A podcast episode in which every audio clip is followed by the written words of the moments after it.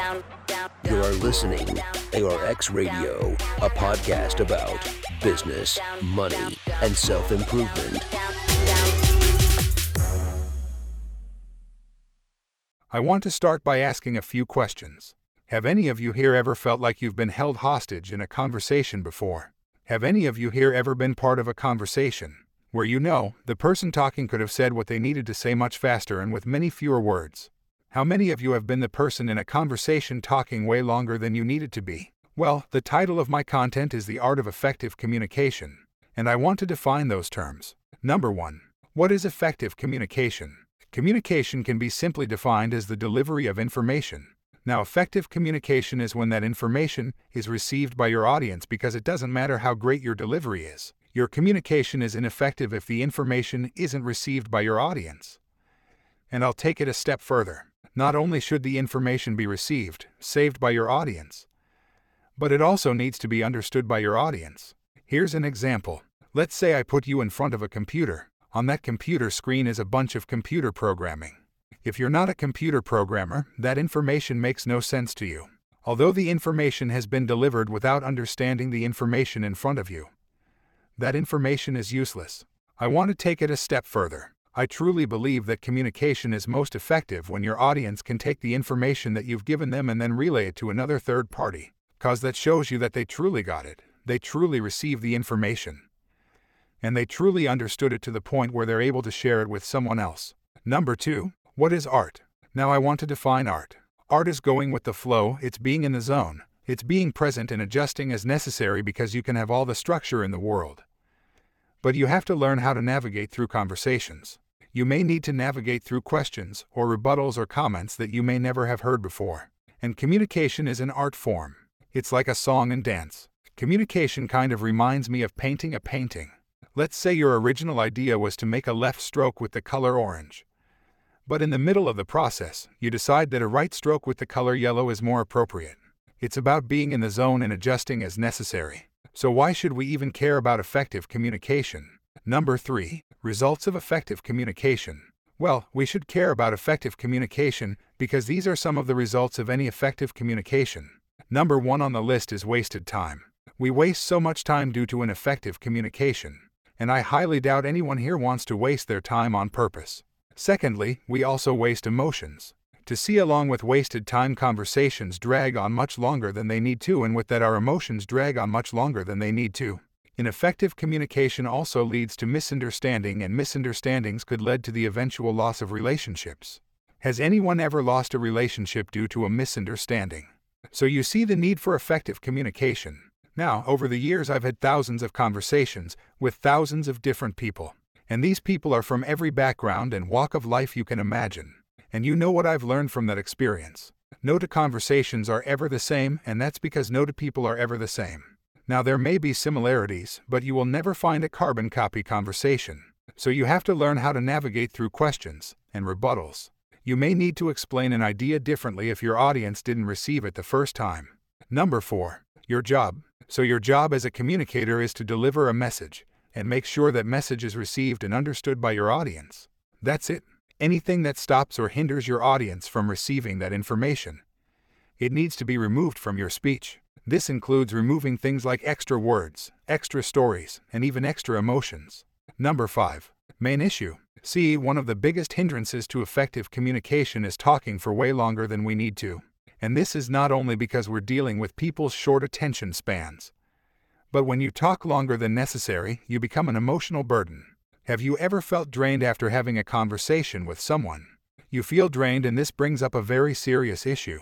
There are people out there that suffer from a very serious disease. You may know someone who suffers from this disease, and this disease is commonly known as diarrhea of the mouth, where it feels like a dam just broken. The floodwaters are gushing out. These people will use just about every word in the English language, and yet make no point. This is the problem. See, problems arise when communication and conversations become more about the person wanting to be heard than actually delivering information. Number 6. Deliver straight to the point. Now, there's a mathematical phrase that says the shortest distance between two points is a straight line. Now, this can refer to direct communication, because after all, a straight line gets straight to the point. not giving third party comments and hoping that your message gets across to your audience. Here's an example. Let's say you're angry at someone.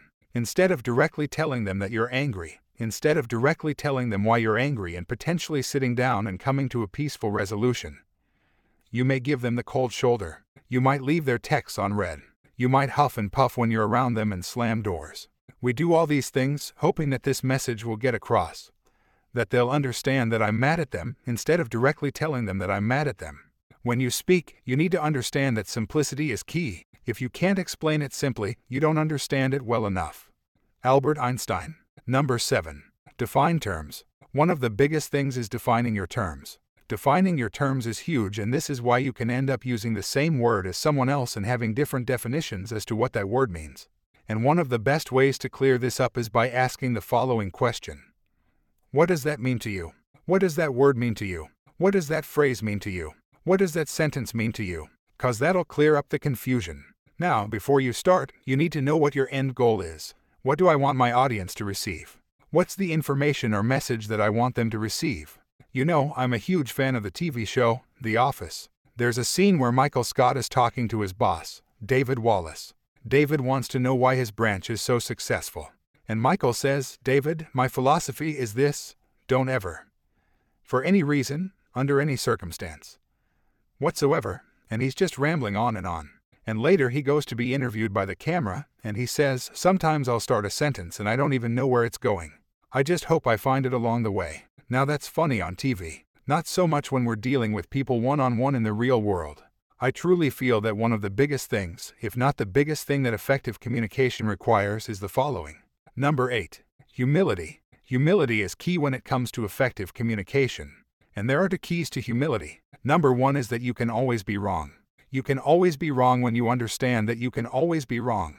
You can still present confidently, but when you understand that you can be wrong, you are then willing and able to listen to opposing viewpoints. Listening to other people's opinions, listening to other people's arguments, and the facts.